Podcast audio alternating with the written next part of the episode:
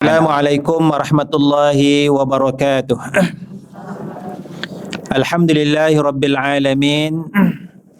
اللهم صل على سيدنا محمد وعلى آله وصحبه أجمعين. سبحانك لا علم لنا إلا ما علمتنا إنك أنت العليم الحكيم. رب اشرح لي صدري ويسر لي أمري. Wahlul 'uqdatam min lisani yafqahu qawli amma ba' Baik, pagi ini kita sambung bicara kita berkenaan dengan fahaman liberal ataupun sebahagian daripada pemikiran pemikiran liberal yang kita dapati bertentangan dengan agama Islam. Kita berhenti kat mana? Berapa? Muka surat eh?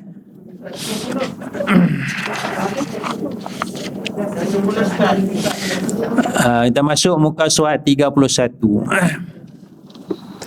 Bagi yang ada buku kita masuk halaman 31 iaitu salah satu perkara berdoa eh, berdoa meminta kepada selain daripada Allah Subhanahu wa taala.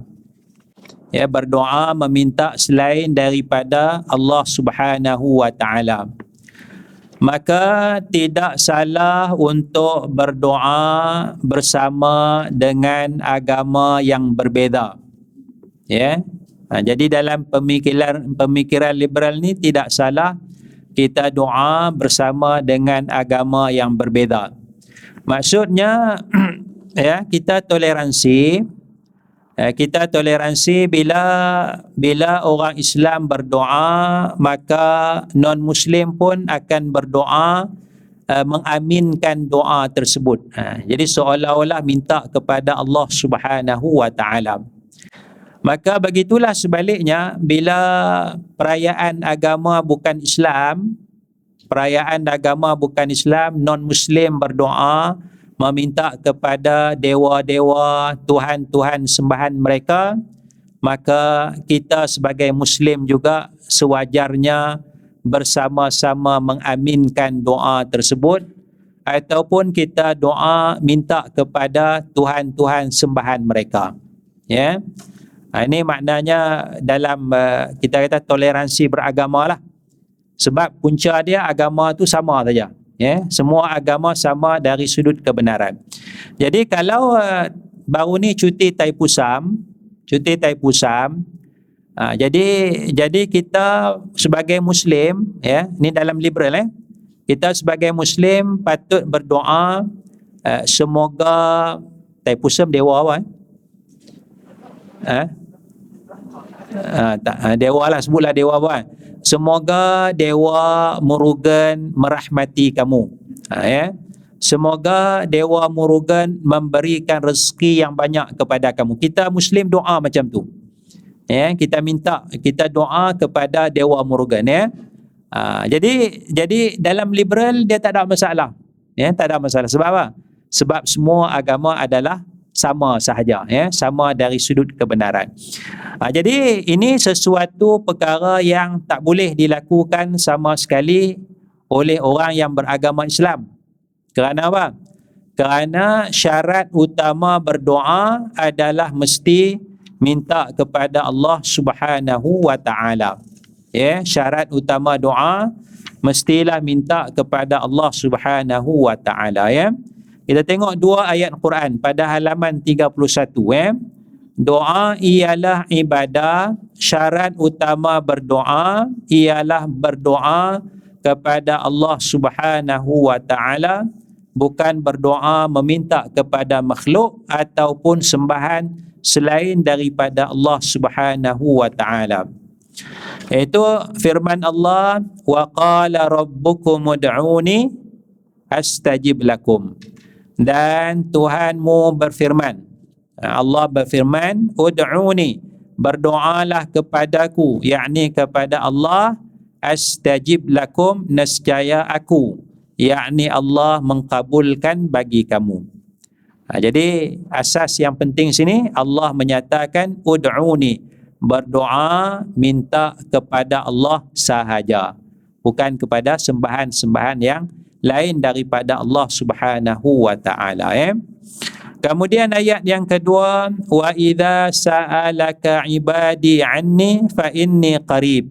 Dan apabila hamba-hambaku bertanya tentangku tentang Allah jawab fa inni qarib. Maka sesungguhnya aku adalah dekat. Allah tu dekat. Ujibu da'watad da'i idza da'an aku akan kabulkan doa orang yang berdoa apabila dia berdoa ya yeah? doa minta kepada Allah Subhanahu wa taala ya Allah akan kabulkan bila dia berdoa idza da'a da'ani tu ya berdoa da'ani tu da'ani ada ada aku tu apabila dia berdoa kepada aku. Ha, jadi daripada dua ayat ni jelas bahawa doa hanyalah kepada Allah Subhanahu Wa Taala. Kita boleh doa kebaikan untuk orang kafir. Doa supaya orang kafir tu sihat, boleh tak? Boleh. Kita boleh doa supaya orang kafir tu kaya, boleh tak? Boleh. Ha, tapi yang tak bolehnya bila kita minta kepada selain daripada Allah. Ya. Ha, maknanya kalau raya Cina, apa dewa dia? Ha, kita pun sebut, moga dewa kekayaan memberikan kamu kekayaan. Kan? Ha, so itu maknanya doa dah. Eh, ibadah. Ya, itu tak boleh. Jadi apa yang kita boleh? Yang kita boleh, semoga Allah memberi kamu kekayaan. Ha, kena gunakan Allah. Ya, kalau di Pavali Tepu Zabun, kita nak ucap selamat kepada kawan kita beragama Hindu, semoga Allah memberikan kamu kesihatan yang baik kena gunakan Allah Subhanahu wa taala tak boleh guna lain daripada Allah Subhanahu wa taala ya tapi dalam liberal tak dalam liberal sama ya ya ha, kadang-kadang guna Allah kadang-kadang guna dewa sekian ya. Tuhan yang lain daripada Allah Subhanahu sebab semua agama adalah sama ya. Ini merosakkan akidah ya. Merosakkan akidah ya. Baik, kita masuk halaman 32. Ha, halaman 32 penerimaan dan pentafsiran hadis Nabi berdasarkan logik akal sahaja. Ya. Ha, jadi dalam pemikir, pemikiran liberal salah satu asasnya dia nak terima hadis tu dia tengok sesuai ataupun tidak dengan akal. Kalau akal boleh terima maka hadis tu diterima kalau akal tak boleh terima maka hadis tu ditolak ha, jadi neraca timbangan dia adalah kepada akal sahaja ya akal okey okey akal tak okey tak okey eh? Ha. maka mereka liberal menyatakan riwayat hadis nabi yang bertentangan dengan akal maka ia riwayat hadis yang ditolak Eh, kalau akal tak boleh terima. Contohnya, riwayat hadis agar direndam lalat yang jatuh ke dalam air minuman. Ya. Kita tengah minum, ya, tengah minum, teh tarik ke, Nescafe ke, tiba-tiba ada lalat sekor dalam cawan ni. Ya. Air tu baru minum sikit je. Ada tiga suku lagi, tiga per empat lagi. Ha, jadi dalam hadis dia suruh apa? Rendam ya, rendam, ambil sudu ke, rendam lalat tu dan keluarkan lalat kemudian air tu diminum jadi agak-agak saya nak tanya ni siapa yang sanggup buat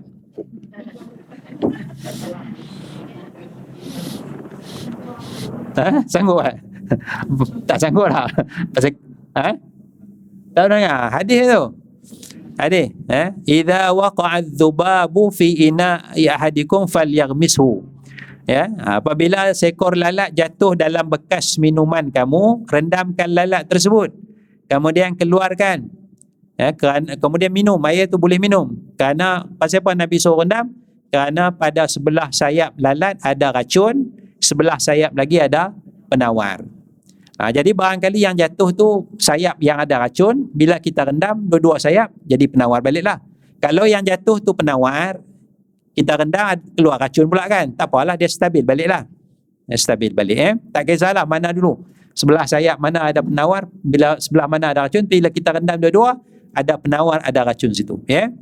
Jadi di sini logik akal kita tak boleh terima. Siapa nak minum Kita tak akan sanggup minum ya. Kita tak akan sanggup minum. Ini mana logik akal kita. Jadi hadis tu nak terima kan nak tolak? Ha. Sebagai seorang yang beriman, kita tak sanggup minum. Tapi insya-Allah lah kita terimalah hadis tu. Kita terimalah hadis tu. Tapi dalam liberal tak. Dalam pemikiran liberal hadis tu tak betul.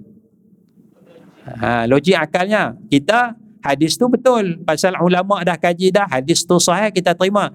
Cuma tak apalah air banyak lagi kan, kan? Air banyak lagi kan? Tak ada masalah. Lah Nabi pun parahan Nabi minum ni pun tak wajib. Kalau nak minum minumlah tak mau minum buang je lah. Siram pokok ke apa buang je lah. Kan bukannya wajib pun. Ha, tapi dalam daripada tak dia nak mempertikaikan hadis Nabi logik akal tak boleh terima hadis macam tu maka hadis yang sebegitu ditolak. Ya? Yeah? ha. Jadi bagi memelihara hadis, para ulama hadis telah berijtihad. Ya, antara ijtihad tersebut ialah penyusunan ilmu hadis bagi menentukan status terhadap sesuatu riwayat hadis. Ha, jadi ulama-ulama telah kaji, ulama-ulama telah kumpulkan riwayat-riwayat hadis ya. Baik, uh, jadi ulama-ulama hadis susun kitab-kitab hadis ya. Susun kitab hadis, tulis kitab hadis antaranya yang awal antaranya yang awal kitabnya masih ada iaitu kitab Imam Malik rahimahullahu taala nama kitab dia Al-Muwatta. Nama kitab dia Al-Muwatta. Kitab tu masih ada lagi. Jadi Imam Malik ni lebih kurang tahun 100 Hijrah lah. Ya, lebih kurang tahun 100 Hijrah. Maknanya ialah ulama-ulama telah mula menulis, menyaring hadis-hadis Nabi sallallahu alaihi wasallam ya. Kemudian zaman Imam Syafi'i, kemudian zaman Imam Bukhari, Imam Muslim, Imam Abu Daud yang kita baca uh, Sahih Bukhari, Sahih Muslim dan sebagainya. Dan kemuncaknya adalah pada kemuncak pengakhirannya adalah pada zaman Imam Baihaqi. Imam Baihaqi rahimahullah taala dia meninggal lebih kurang tahun 48 lebih kosong itulah 480 hijrah ke atas gitulah lebih kurang ya. Maknanya tak sampai tahun 500 hijrah. Tak sampai tahun 500 hijrah. Ha, jadi jadi dia punya hadis dia setakat tu je. Setakat sampai kepada zaman Imam Baihaqi. Ha, maksudnya Imam Baihaqi ni dia boleh trace balik hadis Nabi tu sampai kepada Rasulullah sallallahu alaihi wasallam. Jadi sanad dia tu sambung. Sanad daripada Imam Baihaqi daripada guru dia daripada guru dia sampai kepada sahabat sampai kepada Rasulullah sallallahu alaihi wasallam ya. Jadi zaman ni dipanggil asrul riwayah, zaman periwayatan hadis. Zaman periwayatan hadis ya. Maknanya hadis-hadis yang asal tu ada dalam kitab ni sampai kepada zaman Imam Baihaqi. Lepas daripada tu tak ada lah. Lepas daripada zaman tu semua kitab dia akan rujuk balik kepada kitab-kitab ni. Kitab-kitab Imam Baihaqi Imam Bukhari semua akan rujuk balik. Tak ada ada hadis baru tak ada lah hadis baru tak ada jadi kalau orang kata ada hadis yang baru yang tak ada dalam kitab-kitab ulama zaman riwayat ni sampai Imam Bayhaqi itu itu sesuatu yang pelik. Ya, kerana ulama dah habis kaji dah hadis ya sampai kepada zaman Imam Bayhaqi. Ya Imam Bayhaqi boleh trace sama macam Imam Bukhari lah. Imam Bukhari boleh ambil hadis sampai kepada Rasulullah, Imam Bayhaqi pun dia boleh cari balik hadis sampai kepada Rasulullah sallallahu alaihi wasallam ya. Jadi dia panggil zaman ni asrul riwayah, zaman periwayatan hadis ya. Jadi ilmu hadis ni melalui tempoh yang panjang ya. Melalui tempoh yang panjang lebih kurang 400 tahun 500 tahun. Kematangan ilmu hadis ni ya. Ha, jadi sesuatu ilmu tu bila bila dia telah dikaji dengan tempoh yang panjang dia telah mengalami kaedah yang kuat mengalami kritikan dan sebagainya dan dia sebagai suatu ilmu yang kukuh yang kita tak boleh nak nak nak gertak lagi dah ya nak goyah tak boleh dah kerana dia telah melalui tempoh yang yang panjang ya itu ilmu hadis. Ya, ilmu hadis. Jadi ulama dah kaji habis dah sama ada bertentangan dengan akal ataupun tidak. Ada. Ya, ada hadis yang ulama tolak, ada juga kerana akal tak boleh terima. tapi bukan semata-mata kerana akal ya ha, tapi dalam pemikiran liberal dia semata-mata bergantung kepada akal kalau akal tak boleh terima hadis itu akan ditolak nah, ulama dia banyak sudut dia kaji barulah dia tolak sesuatu uh, dia riwayat daripada hadis tersebut eh? Jadi oleh itu kritikan dilakukan terhadap periwatan hadis yang terdapat dalam rantaian hadis. Ilmu yang luas ini dinamakan sebagai ilmu jarh wa ta'dil. Ilmu jarh, cedera dan juga ta'dil. Mengadilkan orang ya. Maksudnya ilmu jarh ini dia nak tentukan orang ni hafalan dia okey ke tak okey ke, ingatan dia kuat ke tak kuat ke, orang ni siqah ke tak siqah ke boleh dipercayai tak boleh dipercayai maka ulama akan sebut jarh ya ha, nak jaga uh, hadis Rasulullah sallallahu alaihi wasallam ulama akan sebut orang ni tak betul hafalannya orang ni penipu orang ni pendusta ya, boleh disebut kerana nak jaga agama nak jaga hadis Rasulullah sallallahu alaihi wasallam. Itu jarh. Manakala ta'dil nak mengadilkan orang ni alim orang ni soleh dan sebagainya. Ya. Ini orang yang dalam riwayat hadis tu ya. Dalam sanad riwayat hadis tu ulama ulama akan sebut orang ni okey ataupun tak okey eh? ha. kemudian hadis juga meliputi isi atau matan hadis kandungan dia isi adanya ada masanya matan hadis bertentangan dengan riwayat hadis yang lain atau bertentangan dengan nas al-Quran ya Selain itu, ijtihad para ulama juga sampai kepada tahap memahami maksud hadis. Ya, selain daripada mengkaji sanad rantaian hadis tu, ulama-ulama juga mengkaji maksud hadis Rasulullah sallallahu alaihi wasallam. Ha, jadi banyaklah kitab-kitab yang mensyarahkan hadis Nabi dari sudut sanad dan juga mensyarahkan isi kandungan hadis Rasulullah sallallahu alaihi wasallam. Eh?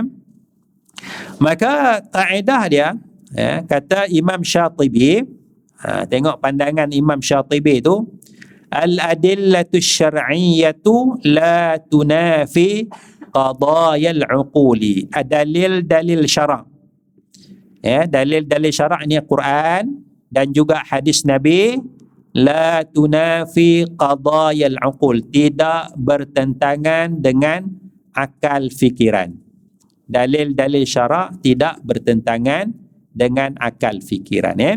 Ha. Baik itu asas dalam agama kita ya.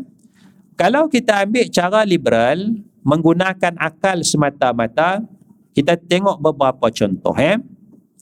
Apabila digunakan kaedah logik akal sahaja, maka banyak riwayat hadis akan ditolak. Contohnya hadis iddah wanita.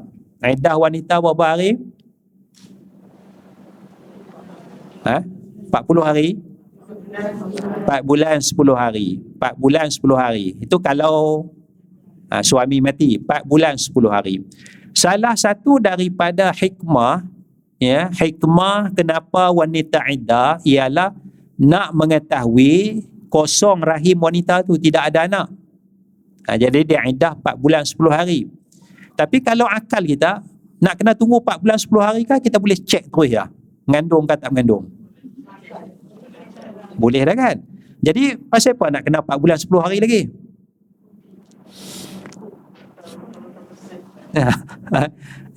dah minggu sudah suami dah mati hari ni pergi cek tengok kencing ke apa ke kan tengok hospital oh tak mengandung dah patut habis haidah lah boleh lah dia ha? oh dah ya ada Ha. Saya nak tunggu 4 bulan 10 hari kata apa? Dah lah kata logik akal ni. Logik akal. Eh? Tapi apa nak tunggu 4 bulan 10 hari? Kalau salah satu hikmah dia sebab dia nak tahu wanita tu mengandung ataupun tidak. Kan maknanya tak perlu tunggu 4 bulan 10 hari. Tak boleh cek tu eh. Kalau tak mengandung patut boleh habis habis haidah boleh menikah lah. Kan? minggu sudah suami mati, hari ini pergi cek, tak mengandung, tak ada apa, mana esok boleh? Boleh nikah, minggu depan boleh nikah. Pasal apa nak tunggu 4 bulan 10 hari? Ah, kan?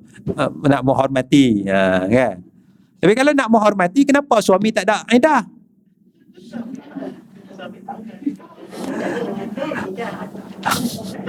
Eh, kalau suami mati, isteri kena iddah 4 bulan 10 hari pasal satu nak bagi rahim dia kosong, tengok kita kata boleh cek cepat. Yang kedua pasal nak bagi nak menghormati suami dia tu. 4 bulan 10 hari. Tapi kenapa suami bila isteri mati tak tunggu 4 bulan 10 hari sebagai menghormati isteri? Ah, kan? Dah lah patutnya patutnya kena iddah 4 bulan 10 hari ke lah. akal akal kita kata akal. Akal lah kita guna akal. Ah, uh, hukum. Ada dah hukum ni tak? Hukum kita nak mengakal tu. Ha, uh, maknanya hukum tu tak logik pada akal. Pada akal liberal tak logik. Ha, itu tak? Ha, ha, okay, boleh faham eh? Ha. Okay, baik. Contoh kedua, berdua-duaan antara lelaki dengan wanita ajnabi. Ya, ayalah kita bimbang berlaku zina lah, apalah. Tapi kalau tak ada apa-apa profesional, profesional kan, duduk sejabat kerja tak habis lagi pukul tujuh petang kan, duduk orang nak habiskan kerja sekejap. Esok ada apa, presentation ke apa, bukan nak buat kerja lain. Nak buat kerja lain pun penat dah. Kerja daripada pagi petang nak buat kerja. Perempuan tu pun penat, laki tu pun penat dah. kan? Nak buat jahat buat lagi kan? Oh, syaitan tak. kan? Ha. Kan? Ha, jadi jadi patutnya tak haram lah berdua-duaan laki perempuan. Eh? Bimbang. ha. Bimbang tu pasal tak percaya. Ya. Tak percaya. Mana suami tak percaya kepada isteri dia, isteri tak percaya kepada suami dia. Bimbang. Uh, tapi sekarang ni profesional. Ya, suami profesional, isteri pun profesional. Kan? Apa masalahnya kalau kita nak berdua-duaan?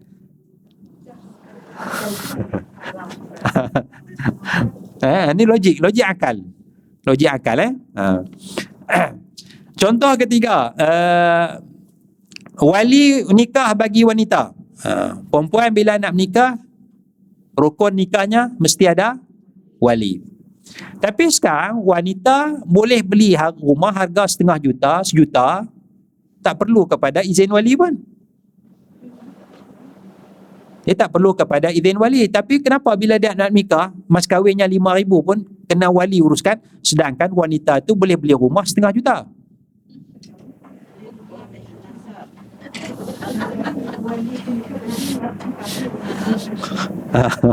ah, lo akal lah kan ah, pandai-pandai lah jawab ah, saya nak bagi faham pemikiran liberal eh?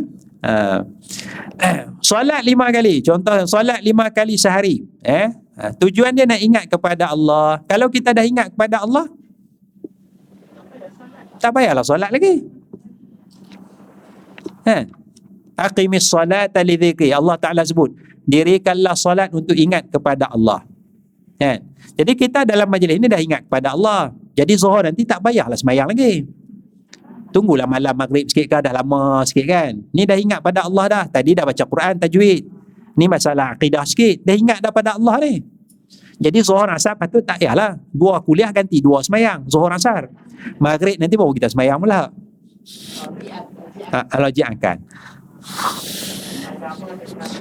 bimbang orang salah faham ni tengah ceramah ni. eh, ni kita nak bercakap eh, pemikiran liberal ni. ha, ya. Nak kita kau orang salah faham eh. Uh, saya cerita cerita uh, cerita pasal sahabat Nabi jahat sahabat Nabi jahat begini ada satu orang muda dia, dia tanya dia ustaz pasal apa ustaz kata sahabat Nabi jahat saya tengok dia saya kata kita tengah bicara ciri ajaran sesat. Salah satu ciri ajaran sesat ialah menghina kutuk sahabat Nabi. Oh, dia baru datang tu dia dengar kita kata sahabat ni jahat, sahabat ni jahat.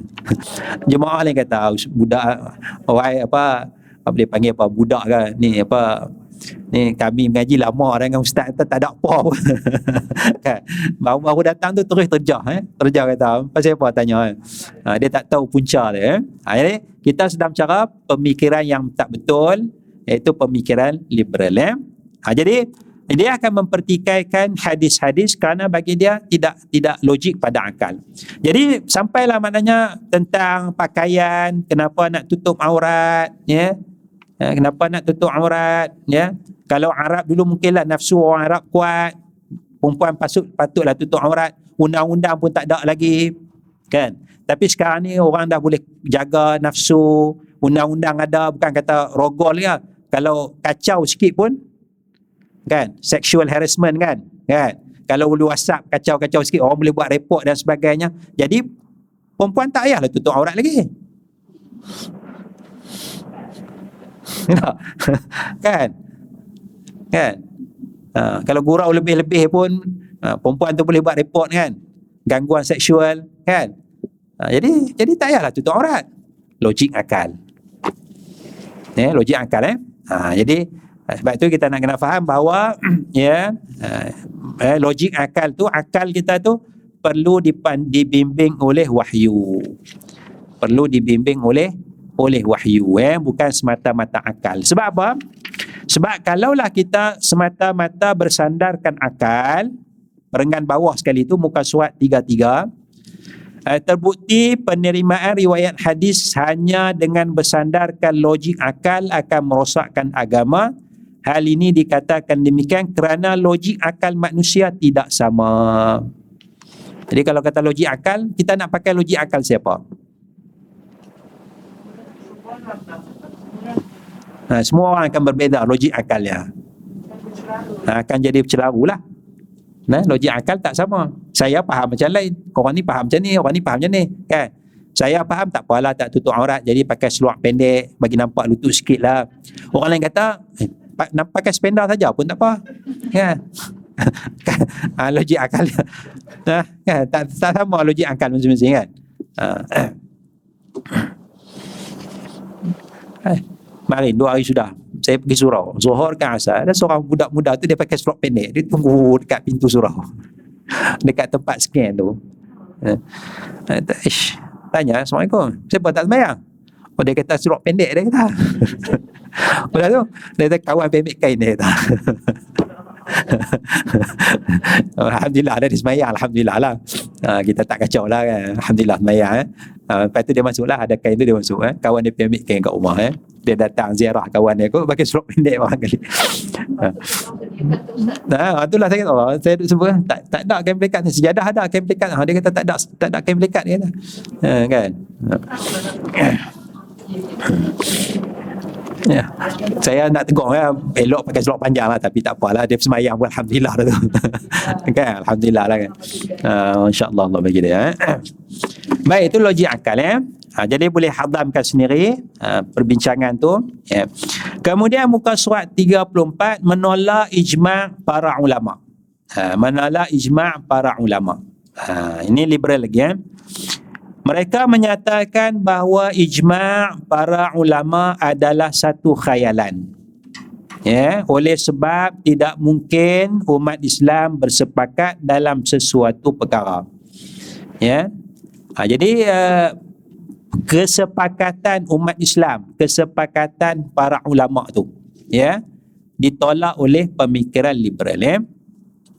Jadi asas kita, ya asas kita di belakang buku ni selain daripada Al-Quran, kemudiannya hadis, kita sangat-sangat perlu kepada ijma' para ulama. Kita sangat perlu kepada ijma' para ulama. Sebab apa? Sebab ijma' eh, ijma' ni mana kesepakatan para ulama. Ijma' ulama dia akan kunci sesuatu makna ayat Quran dan sesuatu makna hadis Rasulullah sallallahu alaihi wasallam. Tak boleh ubah dah. Tak boleh ubah dah ya. Ijma' ayat tu makna dia satu je. Tak boleh ubah dah ya. Ha. Kalau tak ada ijma' perkara tu terdedah kepada ijtihad. Kalau tak ada ijma' perkara tu terbuka boleh ijtihad. Ya, boleh ijtihad. Ha, jadi ijma' dia akan dalam dia berlaku dalam perkara-perkara dasar agama perkara dasar agama akan berlaku ijma' supaya orang tak boleh kacau dah. Misalnya dalam Quran, Allah kata aqimus salat, dirikan salat, dirikan salat. Ya. Yeah? Maka ulama berijma' bersepakat salat wajib lima kali sehari setiap hari. Ijma' ulama, kunci dah. Kalau tak ada ijma' ayat Quran ada aqimus solat dirikan solat maka akan datang pemahaman kata solat tiga kali sehari pun tak apa sehari sekali pun tak apa seminggu sekali pun tak apa solat yang asalnya kan kita kita solat. Ataupun solat tu hanya doa aja kan solat ni spray pray doa kan doa kan. Eh, jadi bila berdoa tu kira semayang dah. Jadi para ulama dah kunci dah. Semayang sehari semalam lima kali semayang tu mula dengan takbir ihram bagi salam.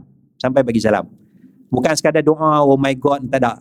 Dia mesti menghadap kiblat rokok sujud dan sebagainya. Ijma' ulama kunci tu. Ya tapi kalau benda-benda yang bukan dasar dia tak ada ijma' itu ter- boleh lah. Misalnya iddah wanita ya. Uh, uh, yatarabbasna bi anfusihinna salasata quru. Wanita yang cerai hidup yang cerai hidup hendaklah iddah dia tunggu selama tiga quru Ha, tiga kali suci. Dalam madhab syafi'i, tiga kali suci. Dalam madhab Hanafi, tiga kali haid. Ha, tak sama. Jadi, bila tiga kali suci, suci, suci, suci, sini dah habis iddah dah. Bila tiga kali haid, satu, dua, tiga. Dia lambat sikit. Dia lambat sikit. Pasal dia tiga kali haid. Ha, mazhab Syafi'i tiga kali suci. Tiga kali suci. Ha, jadi bila tiga kali haid dia lambat sikit. Ha, lambat sikit. Ha, memang nampak tak beza lah lebih kurang lah kan. lambat lah 10 hari, 15 hari tu ya. ya. Ha, tapi perbezaan tu wujud. Ha, maka ulama tidak ijma' apakah makna quru? Ada makna suci, ada makna haid. Ha, tapi dalam bab semayang, puasa, puasa Ramadan daripada terbit fajar sampai tenggelam matahari. Ijma' para ulama. Jadi kalau orang kata dah puasa ni sekadar puasa 2-3 jam pun tak apa dah. Ha, itu sudah bertentangan dengan ijma' ya. Ha, jadi ijma' tu sangat penting. Jadi dalam liberal dia tolak ya. Dia tolak ya. Ha. misalnya dalam uh, mentafsirkan kita tengok sikit bawah tu perenggan akhir muka surat 34 tu Antara fungsi penting ijma' ialah mengunci makna sesuatu nas Al-Quran dan riwayat hadis. Kunci ya. Dengan ini tiada lagi penyalahgunaan terhadap nas Quran dan riwayat hadis. Orang nak nak nak selewengkan maksud ayat Quran tu tak boleh ya. Contohnya nas Al-Quran menyatakan bahawa Nabi Muhammad sallallahu alaihi wasallam adalah khatam nabiyyin Khatam ada dua makna, satu penutup, satu lagi makna cincin. Khatam satu lagi makna cincin. Jadi, apakah makna khatam ni? Adakah makna Nabi Muhammad penutup para nabi ataupun Nabi Muhammad ni cincin para nabi? Sebagai perhiasan. Ya, cincin tu perhiasan. Nabi Muhammad ni cincin ataupun penutup. Ha. Jadi sini khatam dalam nas Al-Quran ini difahami secara ijma' ulama bahawa Nabi Muhammad sallallahu alaihi wasallam ialah nabi dan rasul yang terakhir oleh itu tiada lagi nabi atau rasul baru selepas Nabi Muhammad sallallahu alaihi wasallam. Ha, itu ijma' dia kunci dah. Kalau tak ada ijma' tu akan ada orang mendakwa dia sebagai nabi lagi. Ha, ya? Pasal dia kata ayat tu bukan bagi tahu Nabi Muhammad penutup, Nabi Muhammad cincin. Ha, itu ijma' dia kunci makna tu. Ya? Ha, tapi ada orang mendakwa dari Nabi. Ada orang dakwa jadi Nabi selepas Nabi Muhammad. Zaman Nabi Muhammad pun ada dah. Selepas Nabi Muhammad pun masih ada lagi yang mendakwa jadi Nabi jadi Rasul. Ha, makna bertentangan dengan Nas Quran yang telah diijma'kan oleh para ulama. Maksud Nabi Muhammad adalah penutup para Nabi. Ya? Ha, itu pentingnya ijma'. Jadi muka surat 35 selepas perkataan Imam bin Mukassir tu tanpa ijma' ini sudah tentu wujud dakwaan adanya nabi baharu dan rasul baharu serta diterima benar oleh umat Islam. Ya. Sehubungan itu ijma' ulama berperanan penting dalam perkara dasar agama. Oleh itu ijma' ulama tidak wujud dalam perkara khilaf ulama contohnya berlafaz usolli semasa memulakan solat. Boleh tak kita nak usalli Allah usalli fardal maghribi? Boleh. Ada ulama kata tak boleh? Ya, ada ulama kata tak boleh. Yang kata tak boleh tu bukan ijma' khilaf ulama. Ha, jadi kalau kita kata tak boleh, haramlah kita kata usalli. Tapi kalau kita pilih pandangan ulama kata boleh kata usalli, tak haramlah kata usalli, kata ajalah. Ha, dia jadi macam tu, khilaf tu. Ya. Ha, khilaf tu tak ada masalah, boleh toleransi, pilihlah mana-mana pun. Tapi ijma' tak boleh kacau, tak boleh gugat ya. Sebab ijma' dalam perkara dasar agama. Ya. Hanya sebab itu perkara ketiga adalah ijma' para ulama. Ya. Ha, itu penting ijma' ulama eh. Ha. Uh, para ulama sunni telah ijma' bahawa nikah muta'ah adalah haram. Ijma' ya. Tanpa ijma' kemungkinan ada segelintir manusia muslim menyatakan bahawa nikah mut'ah adalah halal kerana riwayat hadis bahawa nikah mut'ah tidak pernah apa riwayat hadis bahawa nikah nikah mut'ah pernah diamalkan. Ada hadis nikah mut'ah diamalkan zaman nabi. Nabi benarkan nabi benarkan nabi benar nabi tak bagi nabi haram nabi bagi nabi haramkan kan tiba-tiba dia baca hadis lah sekali dia baca hadis nabi benarkan nikah mut'ah kan Uh, kan? Ha, sinilah ijma' ulama dia dah kunci. Nikah muta'ah tu haram. Ya, nikah muta'ah tu haram. Nikah sonok-sonok lah. Bayar duit RM50, RM100 untuk dua malam, tiga malam. Kan? Uh, sonok-sonok ya. Haram ya. Mana perempuan tu bila tu habis tu mungkin ada idah sekali haid ataupun tak ada idah boleh menikah dengan lelaki lain pula. Kan? Uh, lelaki pula boleh menikah sampai 100 orang perempuan at one time kan satu masa seratus orang perempuan dia menikah kan bini orang bini orang pun tak apa nikah mutah bukan nikah lama-lama nikah sekejap je ha. itu ijma' ulama kunci ya yeah? ha. kunci makna tak boleh dah nikah mutah ni haram sama sekali ya ha. itu peranan ijma' para ulama ya ha. jadi kalau ada orang pertikaikan ijma' para ulama tu kita kena jaga-jaga ya kena waspada Kemudian muka surat 36 ya memperlekehkan para ulama. Ya memperlekehkan para ulama. Mereka menyatakan ulama ialah manusia yang berijtihad, ijtihad terdedah kepada kebenaran dan kesilapan. Para ulama juga ada kesilapan, ulama juga dipengaruhi oleh faktor setempat. Ya, Ha, ya. Ha, jadi ulama ada kesilapan ijtihad dan sebagainya. Jadi tak perlulah kita nak ikut sangat ulama-ulama ni. Ya, Imam Syafi'i ke, Imam Malik ke, Imam Ahmad ke, ya. Ya. Tak Maknanya kita boleh lawan ya pandangan-pandangan ulama tu bahkan kita tak ikut mana-mana ulama pun tak apa. Sebab ulama juga manusia macam macam kita. Ya. Ha. sedangkan uh, ulama mempunyai kedudukan ya di dalam Quran dan di dalam hadis Rasulullah sallallahu alaihi wasallam. Ya. Misalnya dalam hadis disebut al ulama warasatul anbiya. Ulama tu waris para nabi. Ya ulama waris para nabi. Maknanya waris dari sudut ilmu. Ya dan sifat ulama ni salah satu sifatnya ialah takut kepada Allah. Innama yakhshallaha min ibadihi ulama. Hanya sesungguhnya eh, ayat muka surat 37 tu. Ha, sifat takut kepada Allah tu. Innama yakhshallaha min ibadihi ulama. Hanya sesungguhnya yang takut akan Allah dalam kalangan hambanya hamba Allah al ulama ialah para ulama ha, jadi ciri seorang ulama tu dia mesti takut kepada Allah Subhanahu wa taala. Kalau dia kata ke orang suka kutuk orang dan sebagainya ya maka dia tidak takut kepada Allah Subhanahu wa taala. Itu bukan ulama ya. Ha, cuma kita lihat kepada kepetahan seseorang maka kita akan anggap orang tu sebagai ulama.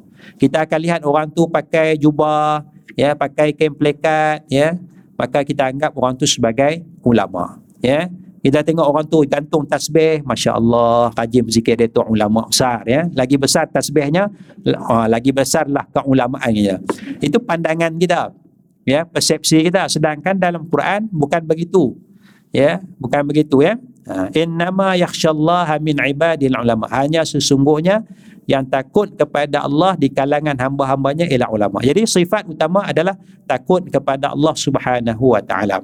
Yang keduanya sifat ulama ni dia mesti ada ada ilmu. Dia mesti ada ilmu ya.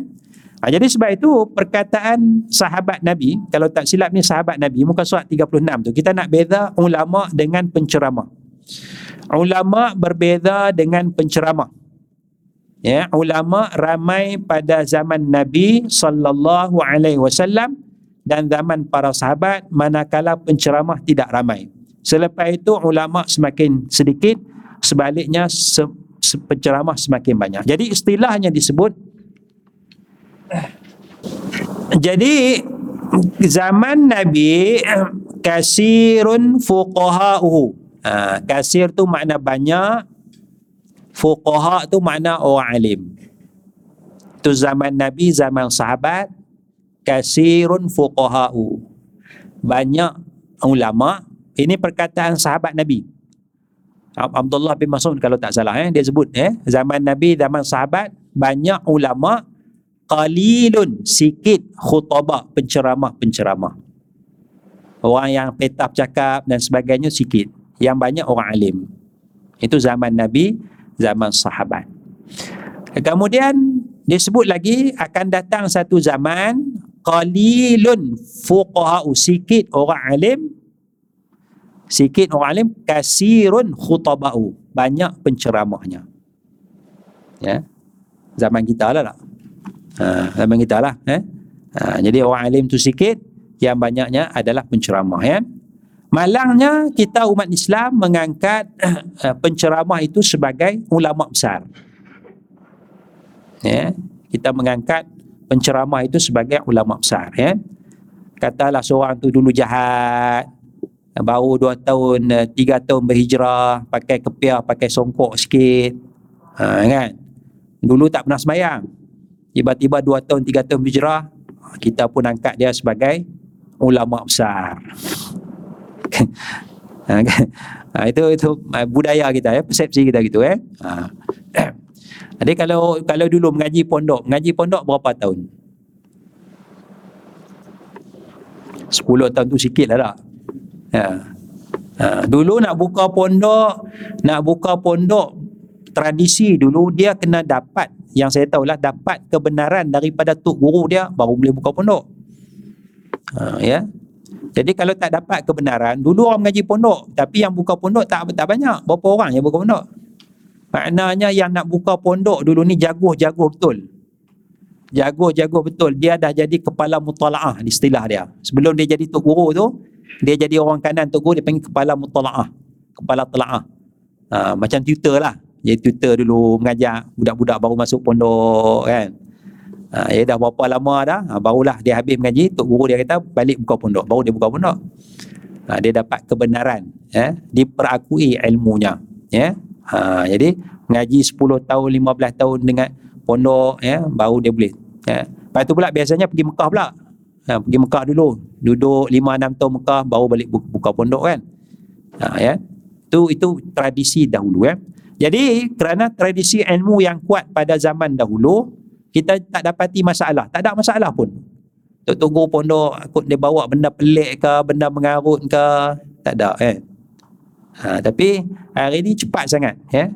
Cepat sangat. Dua tiga tahun ha, buka pondok dah. Baru je, baru je. Sana pondok, sini pondok, sana madrasah, sini madrasah dan sebagainya. Cepat sangat ya. Ha, pula dana pula sekarang ni senang kutip ya, kut, ya. beli tanah dah beli tanah tanah bayar dah tanah 300 ribu bayar 10 ribu dah. Kalau kalau tak tak bayar dalam masa 2 bulan burn 10 ribu tu. Ha, jadi tuan-tuan kena cepat bantu ni. Ini perjuangan Islam. Nak beli tanah ni nak buka pondok. Ha, kita pun pakai bantu. Cepat eh. ya. atau yang lain pun buat macam tu kak oh cepat boleh beli tanah 300 ribu. Sekejap je kutip kan? Ha, kita buat macam tu kak itu baru beli tanah. Bangunan tak buat eh. Ha, jadi cepat sangat eh. Cepat. Ha, jadi itu kita nak kena tengok budaya tu kan. Jadi saya bimbang, bimbang maknanya bila cepat sangat ya. Uh, ilmu tak berapa kuat, silibus pendidikan tak tahu lagi kan. kita pula tersalah hantar anak kita ingat bagus pondok tu hantar tapi tak tak, tak mengaji apa pun. Kan pasal pasal guru yang buka pondok pun dia pun tak ada ilmu pun. Dia pun tak ada ilmu. Silibus nak baca kitab apa pun tak tahu lagi.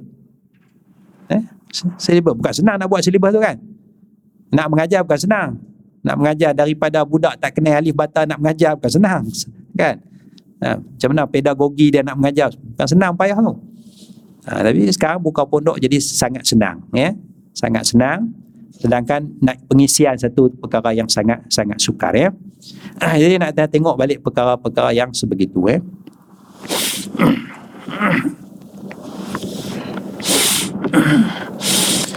Ha, jadi dalam liberal dia tak kisah dia tolak je ulama.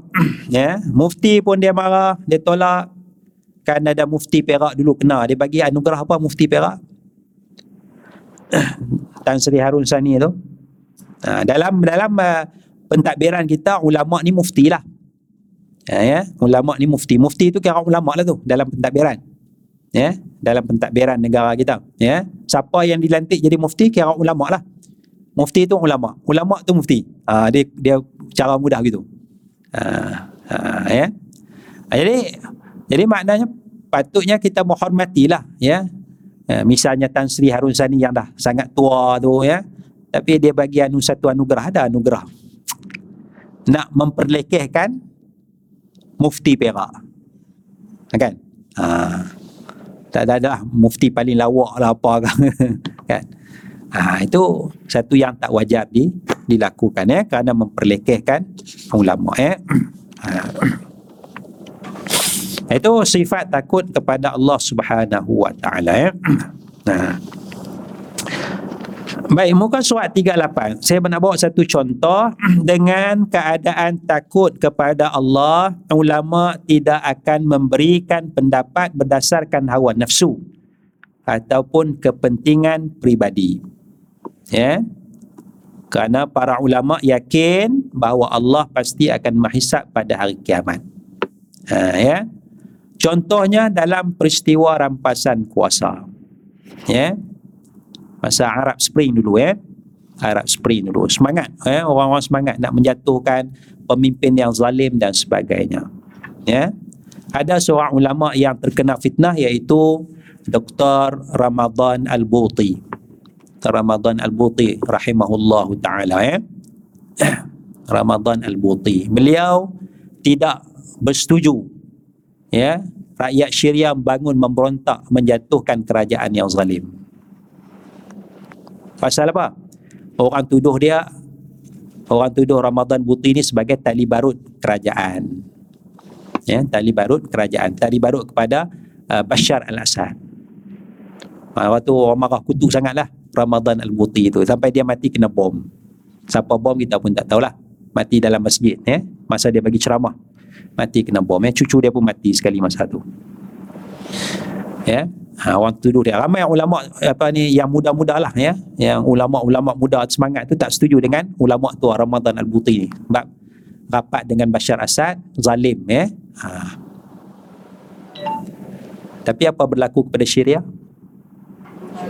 huru hara dulu Syria aman aman sangat aman seronok eh kita pergi mengaji sana seronok dan sebagainya walaupun kerajaan dia zalim tapi aman, makanan mewah dan sebagainya. Sekarang wah, ha, jadi dia tak bagi lawan tu bukan kerana menyokong kezaliman, bukan.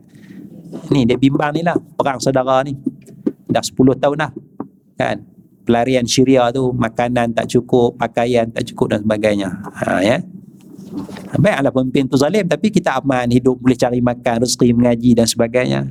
Ya dia tengok masalah tu tapi orang tak nampak orang tak nampak Libya apa berlaku ya masa Muammar Gaddafi aman elok mewah kaya sekarang huru hara yalah Muammar Gaddafi kita kata zalim lah tapi ulama tak bagi lawan apa bimbang yang berlaku sekarang ni lah. Ha, ya? Ha, dia bukan ada kepentingan apa dia pun tua dah nak mati dah kan? Bukan ada kepentingan dunia dah ya? Ha. ha. jadi sebab itu ulama daripada dulu tak bagi dah. Kata Imam Nawawi wa qad ajma'al fuqaha ala tahrimil khuruji 'ala al-a'immati wa in kanu fasaqatan zalamah. Dan para ulama telah ijma' ya, dalam kitab syarah sahih Muslim para ulama telah ijma' bahawa haram memberontak secara bersenjata melawan pemerintah walaupun pemerintah tu fasik dan zalim. Haram. Pasal apa? Pasal akan berlaku perang sedara huru hara. Ha, kalau tak memberontak tak apa. Ubah kerajaan cara elok tak apa. Tapi bila memberontakkan senjata dia akan bawa pada pertumpahan darah yang panjang ya ha, jadi nak jaga itulah maka ulama mengharamkan uh, pemberontakan bersenjata ya ha. itu antara fatwa lah ya fatwa yang kita nampak ulama tu tak betul tapi sebenarnya ada mudarat yang lebih besar daripada perkara tersebut eh. Ha, jadi sebab tu kita nak kena menghormati balik para ulama. Cuma masalah kita sekarang ni siapakah ulama itu? Ha, ya, ha, kita nak kena lihat baliklah ha, para ulama tu. Sebab tu dia kena ada lah mungkin kena ada badan berautoriti yang nak menentukan orang ni sepatutnya ulama, orang alim dan sebagainya. Ya, ha, ya. Sebab dalam uh, kitab dia ada mufti yang digelar mufti majin, al-mufti al-majin. Mufti yang kacau pemikiran dia. Dia fatwa tak betul. Uh, maka ulama menetapkan kalau ada mufti macam ni hendaklah diberi peringatan supaya tidak memberikan fatwa. Ada. Uh, cuma autoriti mana yang nak menentukan? Yang ni layak bagi fatwa, yang ni tak layak bagi fatwa. Sebab mufti ni susah sikit ya. Orang alim tu mungkin ada ramai sikit tapi yang nak jadi mufti tu lagi sukar. Sebab mufti ni kadang dia kena tengok juga keadaan masyarakat. Kalau orang alim ni dia tengok je, dia tengok faqih ni, faqih dia tengok je, tengok benda sikit je. Dia kata hukum haram haram, harus harus. Tapi mufti ni nak timbang. Kalau dia kata haram apa kesan dia? Kalau dia kata harus apa kesan dia? Ha, jadi dia nak hubungkan di antara nas Quran hadis dengan realiti semasa dia nak hubungkan baru dia boleh bagi fatwa. Tapi kalau orang faqih, orang alim saja, dia dia tak kira dah realiti masyarakat, dia kira haram-haram. Ya. Ha, kita kata wajib qada semayang. Kalau qada semayang, wajib, wajib. Ya, wajib. Tak mampu nak qada, 40 tahun tak pernah semayang, wajib qada 40 tahun. Orang tu dah tak boleh jalan kaki dah. Jalan tak boleh bedridden. Wajib ah ha, itu kalau orang yang kalau yang tak cerdik dia tak tengok realiti kan? Ha, tapi kalau mufti tu dia tak boleh cepat. Dia tanya sebab tu mufti dia tak akan jawab cepat? Pasal apa? Nak tengok dulu realitinya macam mana.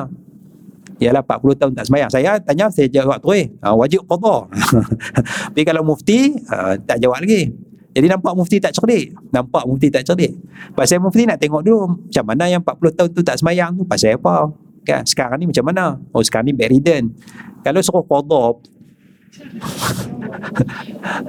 ah, ada yang tengok tu. Ah, ah, jadi mufti tu level dia lain sikit. Ah, sebab tu dia kena ada dia perhalusi, dia tak boleh cepat jawab, dia kena tenang. Ah, itu orang nak jadi ya, nak jadi mufti eh. Ha, jadi penceramah lagi lah Penceramah tak Dia terus je Kan Kan apa vaksin haram jadah vaksin ni dia kata dulu dekat-dekat raya puasa ni naik kes 20 ribu kan Dulu tak ada pun ni tak bagi kita raya puasa. ah, kan? Ah, itu penceramah. Ah, mufti tak boleh cakap macam tu. Orang alim tak boleh cakap macam tu. Kan? Ah, yalah, cuti di Pavali seminggu, banyaklah ke. Dia mudah je. Cuti banyak, orang jalan banyak, banyaklah ke. Kalau pakat dua rumah, tak ada lah. Simple je matematik dia. Ah, kan? Ah, sebab ni kita bergaul dan sebagainya lagi banyak kes lah. Ha, jadi dia tak perhati benda tu. Dia tengok ah, ni tak mau bagi raya puasa ni. mujuk aku raya lah. raya Cina tu dah raya lah. ha, itu makna tidak berhati-hati. Eh. Wallahu alam kita berhenti setakat tu. Subhanakallahumma bihamdik asyhadu an la ilaha illa anta astaghfiruka wa atubu ilaik. Assalamualaikum warahmatullahi wabarakatuh.